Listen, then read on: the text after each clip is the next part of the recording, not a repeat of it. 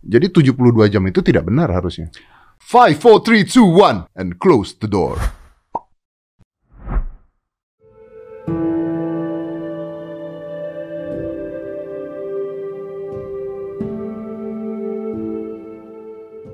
Kita harus disclaimer dulu. Oke. Eh, tapi ada berapa ini karena bahaya buat dia juga sih. ada berapa? Yang pertama adalah eh, kita sangat berduka cita atas meninggalnya pahlawan-pahlawan ya di Ya. KRI Nanggala. Apa pun itu alasannya, ya mereka pahlawan. Yes. Mereka pahlawan yang harus kita hargai. Makanya gua benci banget ketika terus ada orang bikin candaan lah, bikin apa, bikin apa. Betul. Kayaknya nggak nggak pada saatnya lah lu bercanda-bercanda orang meninggal kok dan mereka pahlawan. Gitu. Yang kedua adalah ini Faiz Rahman. Iya. Uh, kita disclaimer dulu, Anda bukan ahli, Bukan. bukan Just an enthusiast. seorang antusias Iya. saja. Tapi geger Twitter Anda kemarin tuh. Ya gimana ya? Gue jujur aja nggak ada niatan buat nyari popularitas. Ah. Like totally itu lihat follower awal 200. Jadi Ah. 3200. Uh, Gue sama sekali nggak ngerasa kayak seneng atau gimana. Gue cuma eh basic gue sebagai edukator, gue Ah. pengen eh, ngasih penjelasan ke orang. Nih loh, eh, ada satu rentetan yang jarang banget dibahas, but itu penting buat orang I- ini awam masalahnya Hmm. adalah rentetan ini nggak nggak di nggak dibuka juga kayaknya sama pemerintah ya. Maksudnya kayak Hmm. kayak eh, detail-detailnya tuh masyarakat akhirnya mikir-mikir sendiri ada apa, ada yang bilang tenggelam, Iya. nanti ketemu Mm-mm. udah pecah jadi tiga, Iya. terus eh, oksigen 72 jam. Pokoknya itu kayaknya masyarakat yang akhirnya mencari-cari tahu sebenarnya what happened to this kapal selam gitu. kan. Right, benar. Dan akhirnya terus ada yang ngumpulin sumbangan di jalan buat ngebeli kapal Iya, selam. benar. Ntar kita bahas tuh. Ya, ntar kita bahas. Oke, Eh, lu tuh kayak gini, lu tahu kapal selam itu dari mana gitu? Eh, Oke, Ilmunya dulu lu dari mana? Biar jelas nih orang. Gue cerita ya. Ah, Oke, jadi eh, dulu tuh sering banget sejak kecil tuh gue dikasih literatur segala macam dicekokin ensiklopedia lah dan lain sebagainya sama orang tua. Jadi eh, waktu SD kelas berapa ya? Kelas 2 apa kelas 3 gitu. eh, sering dibeliin namanya majalah angkasa, majalah Hmm. militer gitu. Terus eh, lama-lama baca itu, terus kemudian lama-lama geser, udah kenal internet nih. Gue kenal internet dari kapan ya? Kelas 6 SD Hmm. mungkin, 2004 gitu. Terus googling-googling tentang military things, nyantolah di eh, Perang Dunia 2. Nah, di Perang Dunia 2 gue jadi interest nih. Ternyata banyak banget teknologi yang kita nikmatin sekarang ini itu merupakan warisan perang.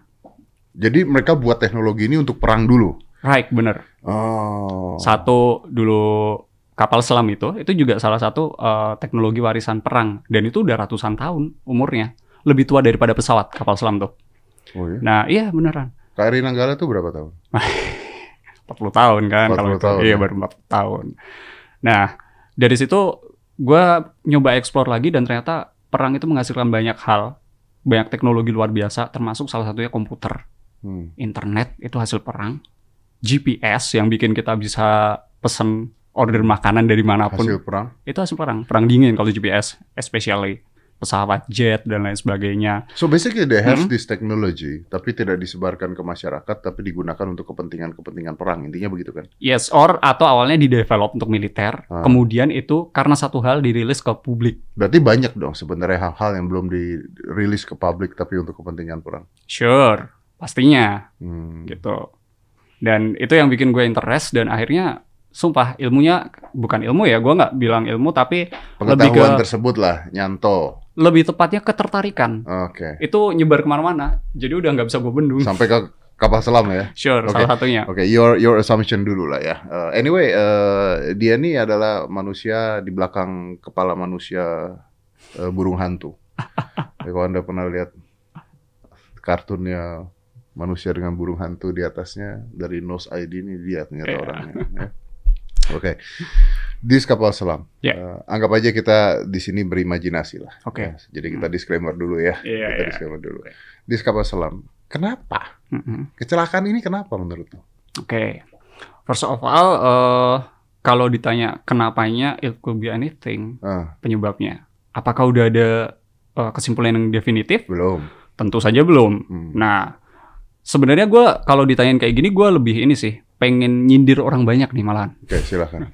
Jadi gini, setiap ada insiden apa pun itu, terutama yang bikin heboh, yang bikin heboh tuh paling sering adalah insiden pesawat, kecelakaan pesawat, korbannya banyak. Terus kejadian kayak gini, kapal selam, kecelakaan kapal selam Hmm. ini yang sampai uh, total loss, baik itu total loss uh, lambungnya maupun total loss krunya, ini kan baru pertama nih di Indonesia. Hmm. Dan of course itu mancing perhatian banyak orang. Hmm. Nah, gue cuma mau ngingetin nih ke audiens, ke masyarakat umum, tolong banget kalau misalnya ada insiden-insiden semacam ini, insiden termasuk juga kecelakaan pesawat terbang, yang pertama harus kita lakukan adalah bersabar. First of all, Hmm. jangan sampai jumping to conclusion. Jangan bikin konten lalu konklusi gitu ya. Iya, Hmm, makanya gue bikin konten sebelum gua ketemu lo. Wah. Ya kan? sementara gini, logikanya kan mau nemuin sebab itu kan kita harus lihat Hmm. bukti dong, evidence. Karena kalau orang bikin konten, Iya. pesawat jatuh, wah itu Hmm. karena begini karena begini, dia narik traffic buat konten, kan lu Ah, tahu dong. Iya, tahu, Ya paham. kan? Emang Bener. kayak lu punya channel edukasi nggak ada yang nonton nantinya. Eh, itu lagi edukasi nggak laku karena terlalu faktual ya.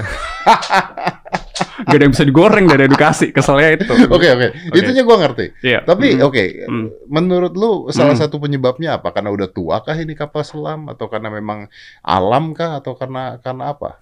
Oke, memang ada beberapa faktor yang udah dilontarkan ke media dari beberapa expert, termasuk juga dari Angkatan Laut. Hmm. Dari Angkatan Laut bilang itu karena efek eh, ada satu fenomena alam namanya internal wave. Jadi di bawah laut itu karena lapisan air laut itu punya densitas atau kepadatan yang beda-beda. Hmm. Jadi antara satu layer dengan layer lainnya dia bisa bercampur, kemudian itu menimbulkan sebuah Gelombang. sirkulasi gelombang yang sifatnya itu internal. Oke. Itu dari angkatan laut. Dari beberapa expert ada yang bilang eh, it could be karena faktor usia, Usia si kapal selam ini. usia si kapal selam. Oke. Karena Tapi memang udah tua Hmm, tidak 40 tahun itu. 40 tahun relatif tua. Meskipun memang di negara lain ada kapal selam yang memang lebih tua, yang memang eh, masih operasional. Tapi balik lagi, nih ntar kita harus bahas agak detail nih soal umur nih, karena kita nggak bisa pukul rata gitu. Ya umurnya Hmm. nggak bisa pukul Hmm. rata. Oke oke. Tapi memang eh, submarine itu tidak bisa menangani eh, apa tadi internal wave.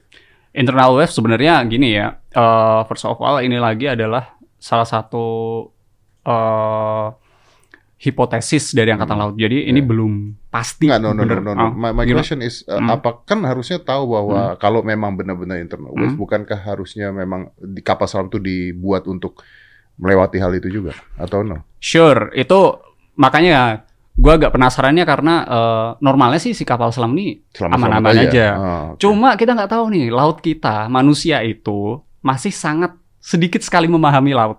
Ah, jadi ada fenomena alam yang mungkin kita sendiri tidak ngerti Betul. karena kedalamannya aja segitu. Betul. Oke, I got it. Kita ngomongin movement volume air yang kedalamannya bisa sampai ribuan meter nih, Ah, jutaan ton. Jadi Oke. ya kalau memang ternyata unfortunately ya. ada sesuatu yang memang sangat kuat di dalam laut sana alirannya, ya maybe, just maybe, It's possible. it's possible gitu. Now, now uh, saat saat si kapal selam ini dinyatakan hilang, so basically kan harus dinyatakan hilang dulu dari radar kan, Betul. bener nggak sih? Betul, hilang betul. dari radar, Hmm. hilang kontak itu intinya. Right. Oke, then the the ship's gone, Ya, itulah bener. intinya ya.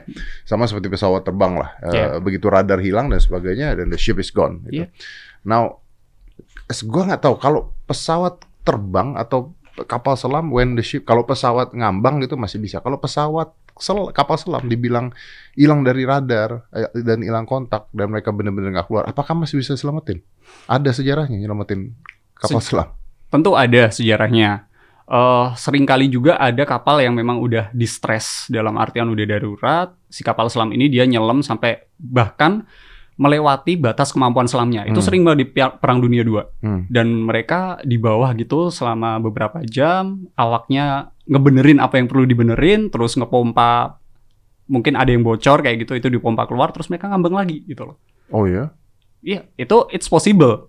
Tapi apakah itu semua bisa dipukul rata? Semua kapal selam bisa kayak gitu. Again, kita harus lihat ke kondisi kapal masing-masing kapal selamnya. Kita nggak bisa pukul rata kayak gitu. Oke oke. Ya, dan kita nggak tahu kejadiannya seperti apa, ya, jadi kita nggak nggak bisa pukul rata juga ya. Betul. Tapi penyelamatan yang dilakukan berarti harusnya bisa. Atau kita nggak pernah tahu juga. Oke, penyelamatan yang gimana dulu nih? Tolong di expand. Yang diberitakan di mana-mana. Enggak, soalnya gini, maksudnya kan karena ada nomor satu penyelamatan itu kan konteksnya nih. Kalau Oh. konteks umum, eh, si kapal selam ini udah di bawah, kemudian ada, Ada satu kapal selam Iya, lagi yang nyamperin nurun, gitu kan. nyamperin, terus Bodoh-bodohnya gitulah. Iya, intinya. terus ngejemput awaknya kayak Ah. gitu. Ada juga yang me- eh, sorry, mengartikan penyelamatan itu sebagai upaya salvage. Hmm. Jadi kapal selamnya ini udah- pecah, Hmm. terus katanya mau diselamatin. Padahal itu sebenarnya nggak lebih Ah. dari mengambil apa yang tersisa. I, don't- I don't know. I mean, I mean, Hmm.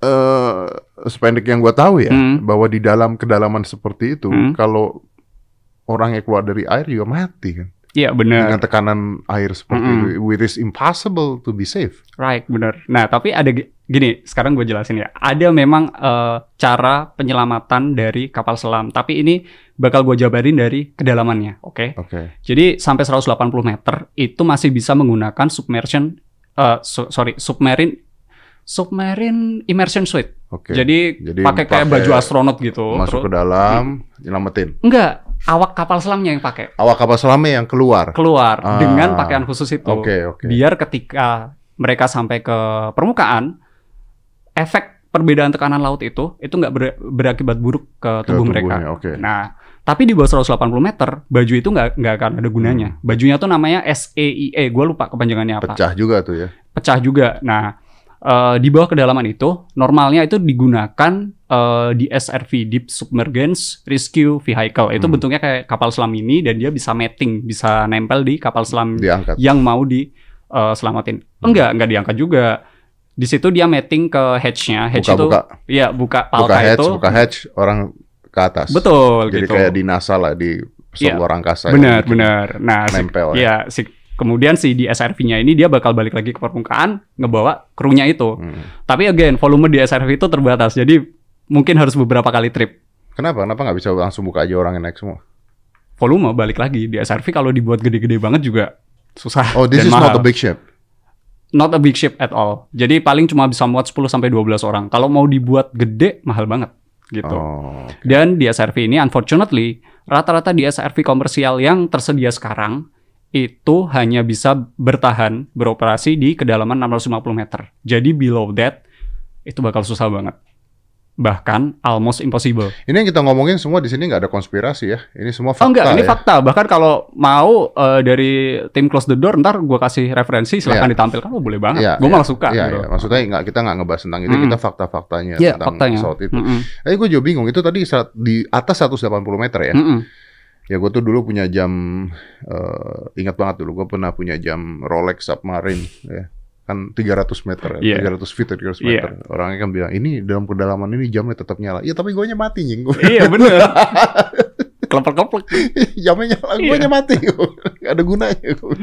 Oke, tapi maybe for diving or gue gak ngerti lah. Oke, it- nah itu yang kedua tuh, mating ya. Hmm. Iya, Mating mating. open hatch, Open hatch. they move. Iya. Oke, and uh, below that? Below that, unfortunately, it's almost impossible. Is there any possible way to drag the ship up? Ada, tapi ntar kaitannya sama eh, daya tahan oksigennya. Oke. News di mana-mana 72 jam oksigen di kapal selam ini Hmm. habis. Iya. Benar nggak itu?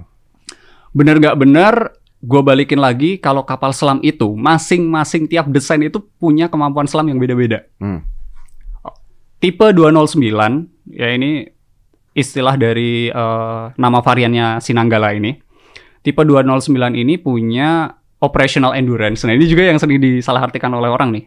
Spesifikasinya itu 50 hari, tapi bukan berarti dia itu bisa nyelam 50 hari. Oke.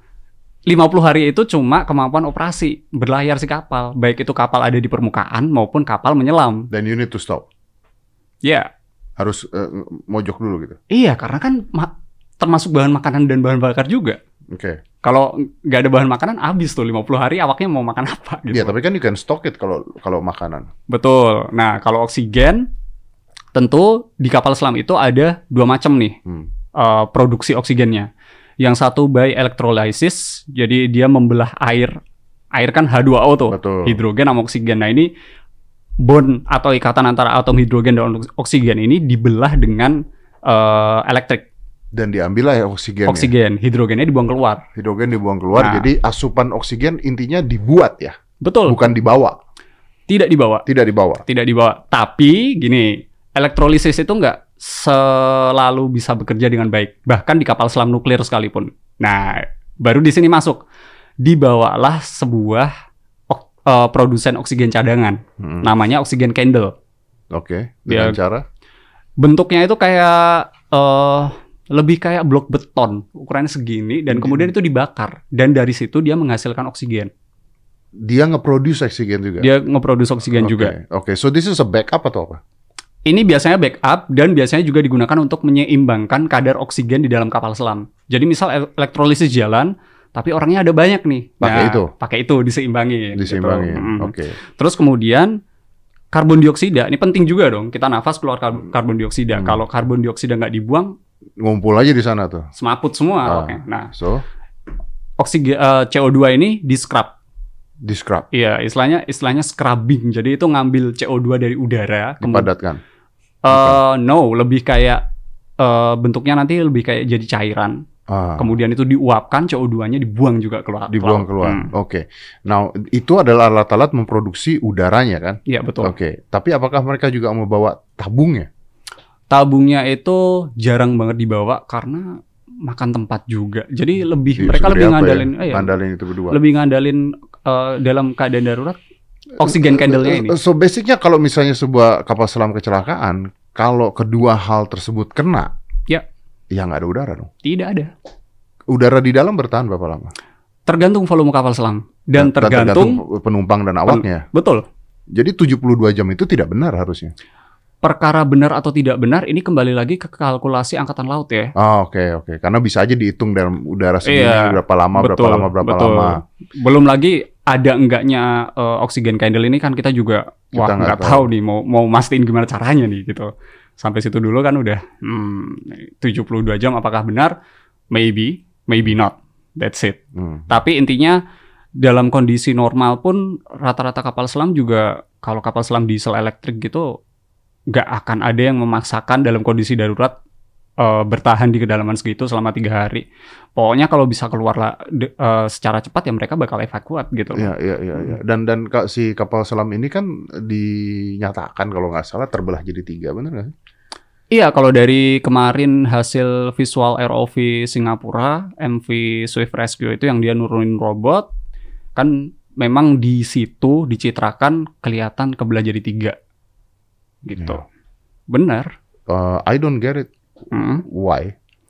Oke, eh, dan Kalau kebelah jadi Mm. tiga tuh pecah dari dalam, tertabrak sesuatu, gua goblok aja gua nggak ngerti Mm, soalnya. mm. Atau atau apa meledak dari dalam, or it's just jatuh ke bawah dan pecah jadi tiga. Mm. Karena otak Mm. orang awam ya, maksudnya I'm talking about me lah ya. Yeah. Kalau kapal Mm. selam tenggelam kan ya udah diem aja gini bentuk kayak gini kan, kecuali Yes. dia tertimpa sesuatu gitu Iya, ya. benar. It's Mm. simply the, that's what I think gitu. Mm, mm, mm. So kalau kepecah jadi tiga tuh Mm. apa? Nah, ini dulu kapal selam begini nih, tek, ini kedalaman berapa nih? Ya berarti pecah dong, Iya, karena efek karena tekanan air. water pressure-nya itu. Memang kalau orang mau bilang mungkin nggak sih explode kayak gitu, meledak kayak gitu. Iya, ini balik lagi harus kita kumpulin evidence-nya kemudian harus diinvestigasi. Hmm. Memang eh, secara umum kan ledakan ada dua nih, explosion and implosion. Mm-mm. Explosion arahnya keluar, implosion remuk ke dalam kayak kita ngeremuk Mm. botol gitu. Mm-mm. Nah, masalahnya kalau kita ngomongin implosion di kedalaman air pun bisa nggak sih mecahin kapal selam sampai segitu Bisa. kecilnya? Bisa banget. Bisa banget. Itu jutaan ton air tuh. Iya makanya maksudnya dia Gitu. bisa hancur ke dalam Mm-mm, kan? mm-mm, bisa.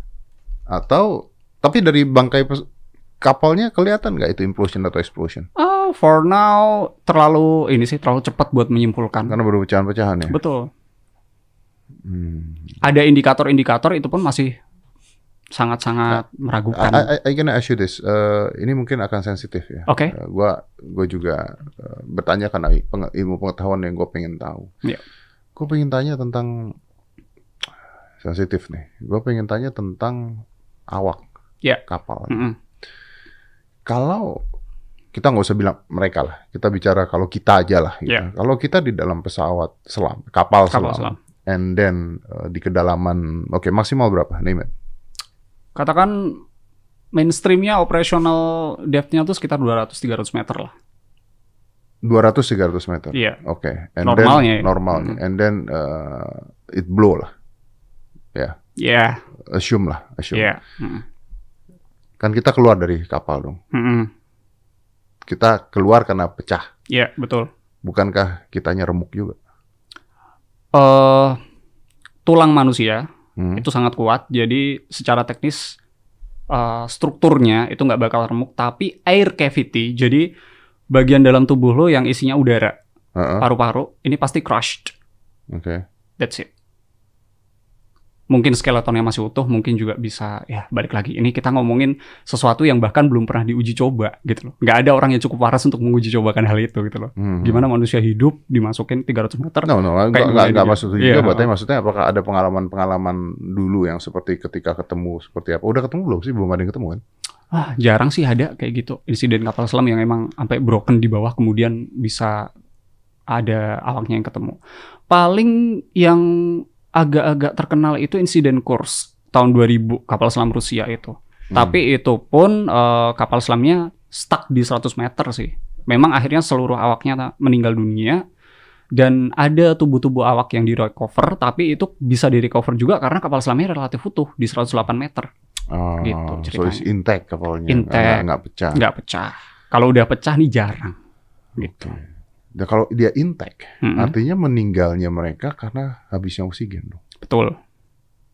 Betul. Di kasus Kursk, Kursk itu kayak gitu.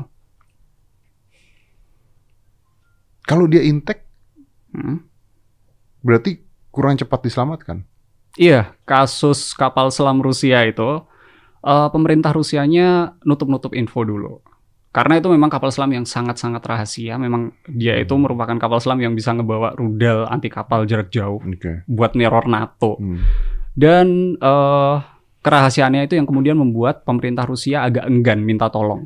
Ah, oke. Tapi setelah itu mereka memang minta tolong dan salah satu kru penyelamat yang berhasil sampai duluan ke Kursk itu adalah kru penyelamat dari Inggris.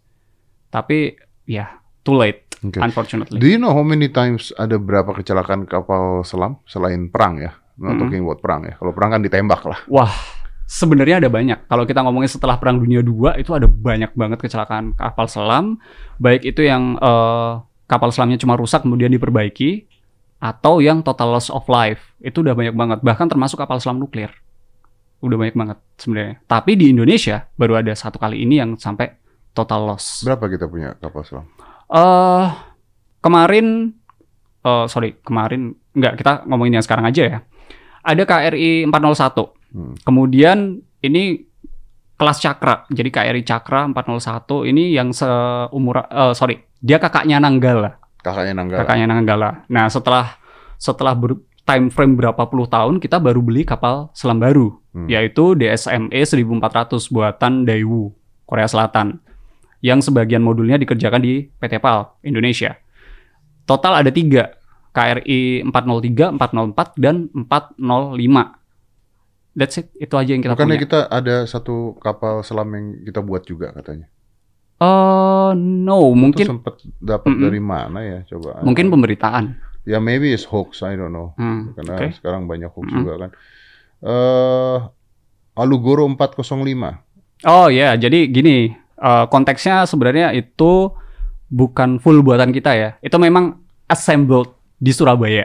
Tapi modul-modulnya masih di Sutorama Korsel. Jadi itu part of eh, kerjasama gitu. Itu yang mana itu?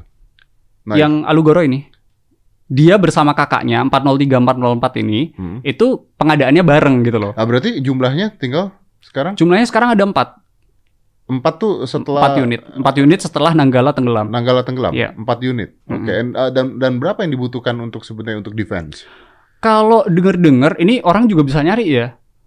Eh pemerintah itu pengen punya se seenggak-enggaknya selusin. I don't get this. Gua ah, makanya kayaknya gua harus ngobrol juga mungkin dengan eh, dari pemerintah juga atau Menhan atau apa yang yang ngerti ya. Gua nggak ngerti gini. Ini gua bodoh berpikir. Mm. Kita kan butuh ini, ini dari dulu gua nggak ngerti. Kita butuh kapal selam, kita butuh kapal kapal Perang. perang, kita butuh you know we need all of those Hmm. stuff. Iya. Tapi kan kita beli ya. Ya bener, Kalau beli kan ada produksinya, ada Betul. produsennya. betul. Kalau untuk pertahanan dan perang, artinya sampai kapan pun nggak akan menang juga dong sama yang buat.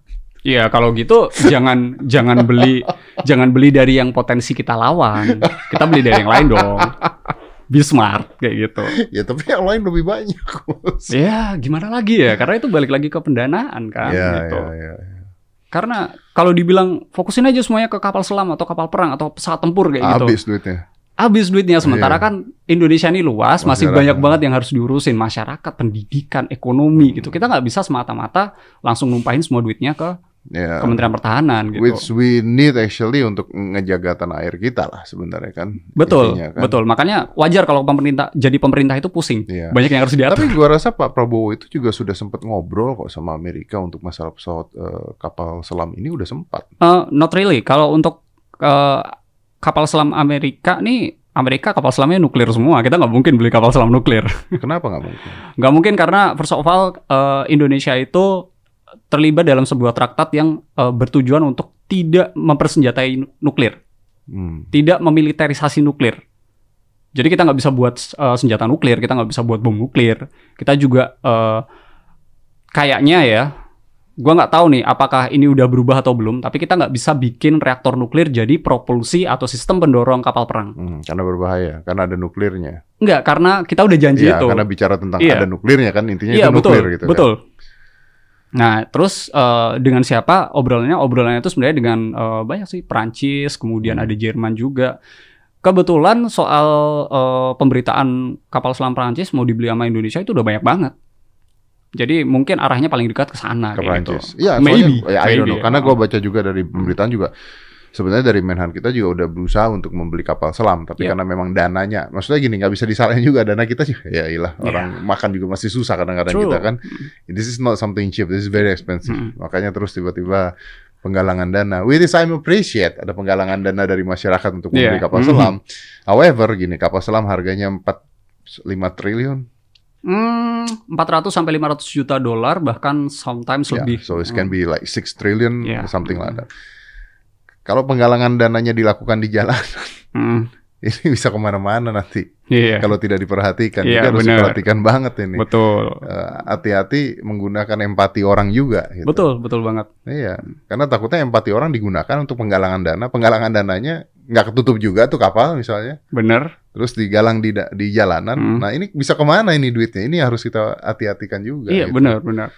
Kita harus eh, rasional juga ya jangan sampai ke bawah. eh, memang banyak orang yang berempati tentunya. Iya. Tapi kita iya. harus hati-hati juga. Kemudian i- masalah ini juga sebenarnya udah disinggung sama Kemenhan dan Angkatan Laut. Hmm. Eh, soal pendanaan untuk pembelian kapal selam itu memang prosesnya panjang. Nentuin barangnya, Betul, ditenderin, betul. spesifikasi, dianalisis dan lain sebagainya. Nggak semudah lu punya Mm-mm, duit bener. membeli kan. Nah, apakah kemudian misalnya nih dari penggalang dananya itu memang ada yang sampai ke Kemenhan, Oh, misalnya. oke. Pak nih gue kasih nih Lima kayak triliun. gitu, 5 Oke. triliun lah atau berapa. Maybe itu bahkan nggak akan kepake di Kemenhan. Karena itu tadi ada protokol segala macam yang publik tuh nggak bisa sembarangan masuk ke untuk mendanai itu. Tapi kalau memang orang-orang para penggalang dana ini memang niat, justru kalau gua mikir sih eh, dana yang udah digalang itu bisa Untuk dimanfaatkan keluarganya lah. untuk keluarganya, Bener. untuk menjamin masa depan anak-anaknya. Bener. Nah, untuk itu keluarganya. Worth it banget itu. bukan asli. buat beli pesawat, bukan buat beli kapal selam. Bener. Lagian kalau cuma dapat satu kapal selam juga ngapain? Satu biji. Forward. Gue setuju. Makanya Iya. ketika ada penggalangan dana untuk beli kapal selam, loh kok beli kapal selam? Ini yang deket aja dulu. Betul. Keluarganya aja Mm, dulu kita mm. perhatikan. Ya kan? Mm. Ya, kesejahteraan mereka dulu, Right, sekolahnya benar. dan sebagainya. Gua nggak tahu ya pasti udah diperhatikan lah ya. Tapi maybe for that. Kalau beli kapal selam ya itu tadi. Satu. Ngapain? Ngapain? Tapi kita tuh kalau beli kapal selam tuh biasanya apakah kita beli bekas atau baru ya? Tahu nggak lo? Kalau soal bekas sih dari zaman Pak Habibie dulu masih jadi menteri ada wacana untuk akuisisi kapal kapal selam bekas tipe 206 dari Jerman. Kemudian kemarin juga sempat ada wacana untuk eh, akuisisi juga lagi-lagi tipe 206 dari Jerman. Jadi selama 20 tahun wacananya itu-itu doang gitu loh. So, eh, tapi ada juga eh, kita pembelian kapal selam baru ya termasuk 403, 404 dan 405 itu. Nah, Itu baru tuh. Baru banget Itu gitu. baru. dan ini nanti ke depannya bakal dilanjutin lagi dan ini plannya udah ada Oke. dan nggak rahasia-rahasia amat karena juga udah diberitain Berarti gitu. akan dibeli lagi. nanti. akan dibeli lagi gitu. You know, gua tuh yang gua kebayang adalah ketika gua baca berita tersebut selain ya sedih lah ya kita pasti yang Iya. baca Hmm. begituan. Gua tuh nggak ngebayang how apa yang dialami sama si awak kapal tersebut. Karena begini, eh, kapal selam kan bukan sebuah kendaraan yang bisa dinikmati atau digunakan oleh semua orang. betul If you're talking about plane crash Yeah. atau jatuhnya pesawat, Mm-mm. gue bisa membayangkan di otak gue kalau pesawat gue naik pesawat terus pesawat jatuh, gue bisa ngebayangin seperti apa. Hmm. Karena we been there ada turbulence, ada macam-macam, Hmm. ada ya siapa sih yang naik pesawat nggak pernah duguduk-duguduk, waduh ini Iya. kalau jatuh kayaknya Hmm. gimana gitu. Tapi kalau kapal selam tuh gue nggak kebayang what happened ketika lu dinyatakan lost contact, apa yang terjadi gitu loh, paniknya seperti apa, Mm. ributnya atau meledak aja tiba-tiba. Iya. I mean kalau meledak Hmm. tiba-tiba, I think is better karena ya udah selesai. Iya nggak perlu suffer gitu. Tapi kan the momentnya itu yang bro kalau pesawat jatuh kan bukan jatuhnya. masih bisa ngelihat ke luar jendela lah iya gitu lihat, loh.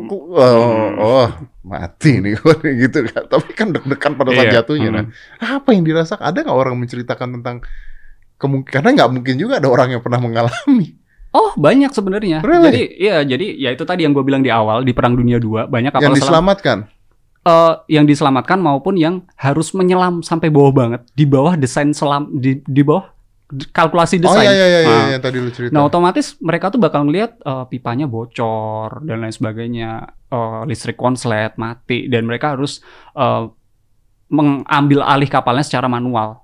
Kalau di tahun segitu sih emang kontrolnya semua sebuah manual. Kalau sekarang kan udah ada digital juga kan. Di tahun segitu adjusting everything with valve, muter ini itu, narik tuas dan lain sebagainya.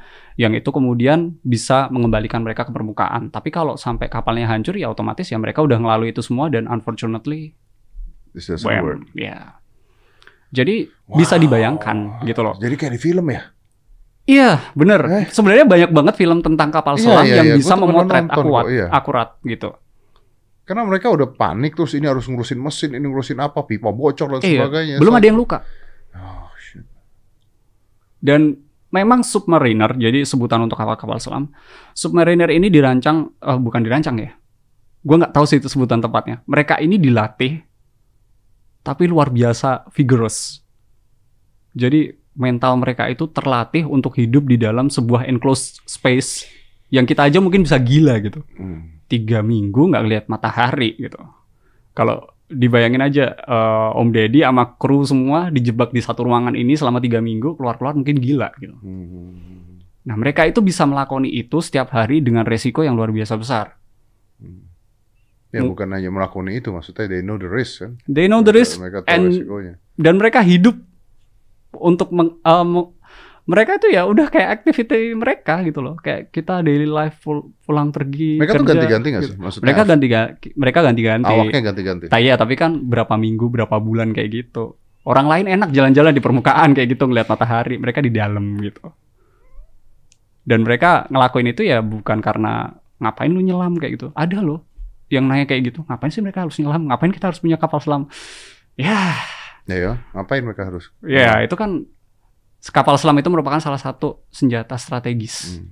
dan mereka bisa melakoni banyak fungsi mulai Iya. dari pengamanan perbatasan mulai dari kalau perang tentu mereka bisa menyerang musuh surveillance mata-matain musuh banyak banget fungsi yang mereka bisa lakoni gitu dan mereka ya otomatis ketika melakoni fungsi itu ada tahapan di mana mereka memang harus menyelam kayak gitu Hmm. namanya aja kapal selam Hmm. gitu Ya, ya, supaya nggak kelihatan, nggak tahu dan nggak sebagainya. terdeteksi. What, what, what happened dengan orang-orang yang di dalam kapal selam? eh, kita bicara yang normal dan selamat ya. Iya. Tapi Mm-mm. kan Anda misalnya berapa minggu di dalam tuh?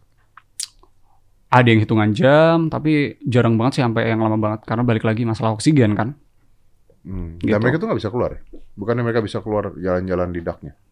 Oh ya, definitely. Ketika kapal selamnya nanti kembali lagi keluar, ini biasanya kaitannya dengan baterai nih. Kalau di kapal selam eh, diesel elektrik kayak Nanggala, ketika baterainya udah habis, of course mereka bakal eh, kembali ke permukaan. Baterainya dicas, ada mesin dieselnya, ada gensetnya. Baterainya bakal dicas, awaknya bisa aja kondisinya masih siaga nih, siaga patroli nih kayak gitu. Atau bisa juga it's a laser time.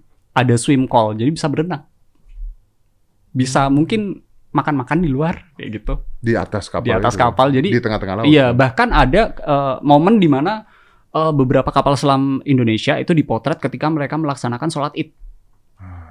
Jadi ya masih bisa hidup normal ketika memang ada waktunya untuk ke permukaan kemudian untuk doing something yang memang bisa dilakukan. Iya, iya, gitu. iya, iya, iya, iya. Oke.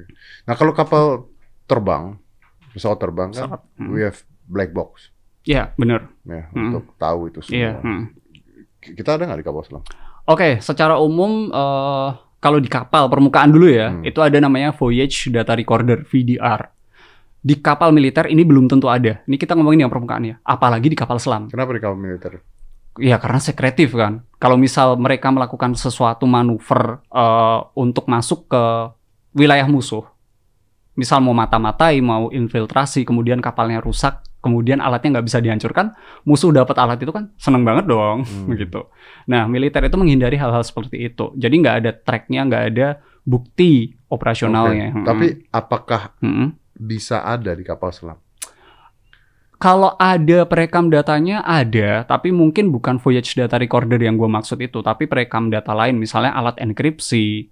Dan ini memang eh, diperebutkan sekali. Kayak dulu contohnya Perang Dunia II, sekutu Hmm. ngerebutin Enigma, alat alat penyandian datanya Jerman gitu. Nah, sampai sekarang apakah alat penyandian data itu masih dibawa di kapal selam kapal selam militer di seluruh dunia masih bawa gitu loh. Gitu. Iya, Jadi, iya, iya, iya. Tapi apakah itu merekam segala sesuatu yang terjadi? belum tentu juga. Belum tentu, bisa jadi itu cuma eh, untuk menyandikan telekomunikasi. Ya, ya, bisa aja cuma alat komunikasi yang tidak mau orang-orang ketahui True. ya, jadi alat sandi benar, doang benar. ya. Oke. I, I don't get it. Kalau sekarang sudah sudah tenggelam di kedalaman berapa sekarang ketahuan? Kalau nggak salah kemarin 838 meter. Oke. Akan diangkat kah ini menurut lo? Oke, kalau masalah akan diangkat, hmm, ini kita harus ngelihat beberapa hari ke depan ya, keputusan pasti dari pemerintah. Mungkin saja diangkat, mungkin juga tidak. Ini nanti ada analisisnya gitu. Apakah kalau ngomong deh, uh, kita ngomongin, mungkin nggak sih diangkat secara teknis? Mungkin nggak? Possible, mungkin banget gitu loh.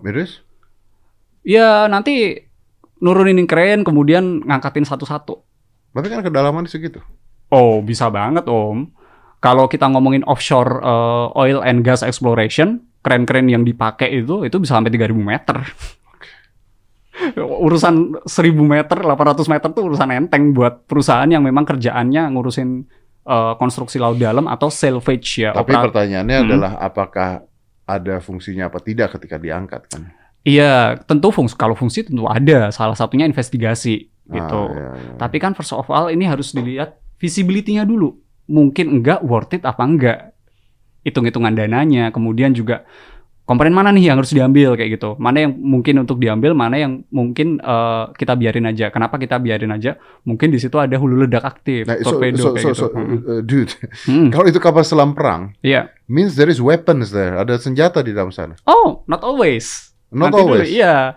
Gini ya. eh Tapi- Oke, Mm-mm. bentar gue potong. Tapi apakah Nanggala ada? ada kan dia kan eh, tujuannya untuk menyelam kemarin itu kan uji coba penembakan torpedo. Oke, berarti ada dong.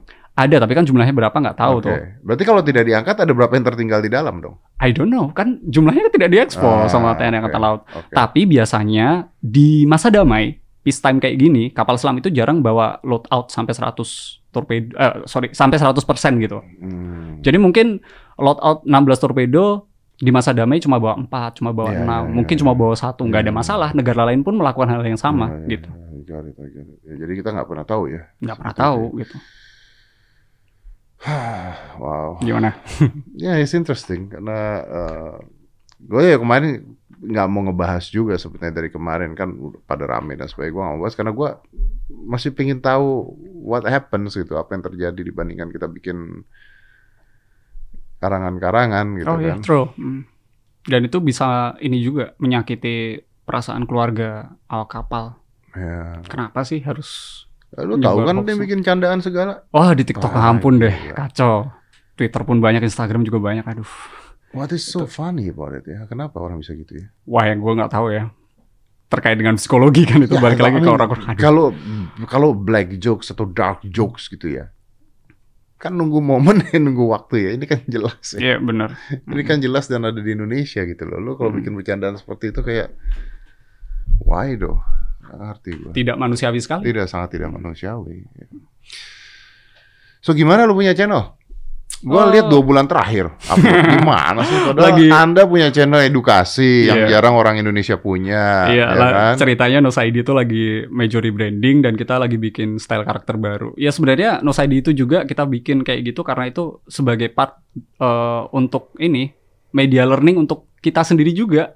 Kita explore teknik penganimasian dan lain sebagagnya. kita Sama-sama bi- belajar ya. Iya, kita bikin style juga yang gimana akhirnya oh kita udah bisa bikin style yang proper nih, mungkin enak nih buat mata orang gitu. Nah, kita present dalam bentuk satu episode baru kayak gitu stylenya. Ini Ya. lagi di- lagi dibuat sih Lagi episode dibuat. yang baru. Iya, Iya serius dong, ditungguin iyalah. aja gitu. Iyalah, maksudnya Kita lagi pengen ngebahas ini Chernobyl. Kemarin kan 35 tahun itu kan ulang Oh. ulang tahun insiden nuklir terparah Iya, di iya, dunia. iya, iya, iya. Oh, itu banyak ceritanya, filmnya Oh, semuanya. Ada makhluk-makhluk Mm-mm. anehnya katanya. Enggak dong. But it's it's exciting soalnya ke depannya kita juga Indonesia kan katanya pengen bikin reaktor nuklir gitu. Iya. Nah, terus And- ada simpang siur nih gitu. Uh. nah, kita pengen ngejelasin itu gimana sih sebenarnya reaktor nuklir tuh. And it's possible to happen Chernobyl lagi yang eh, di masa depan. Ya, sure, tapi kan ya itu nanti jadi bahasan menarik di Nova ID gitu ceritanya. Oke, gue tunggu ya. Siap. Bro, thank you. Thank you very much. Iya, thanks for Uh, having me juga. Terima kasih juga udah mengundang. Kalian coba nonton Nus ID aja, banyak informasi-informasi di sana yang sangat menarik menurut gua yang mungkin jadi jangan banyak nonton prank lah ya, nonton nonton ini, ini menarik dan dia he came from Jogja loh, dia datang dari Jogja untuk bagiin kita semua. Sekali lagi kita disclaimer bahwa kita bukan ahlinya, Betul, Uh, he's an enthusiast dan kita pengen tahu seperti apa dari mata orang awam betul, yang tidak mengerti apa-apa. lah. betul. Tapi bukan berarti kita tidak bisa belajar. Iya, betul sekali. Okay, you're amazing. Thank you very much for coming. Let's close Thank this. you. Five, four, three, two, one, and close the door.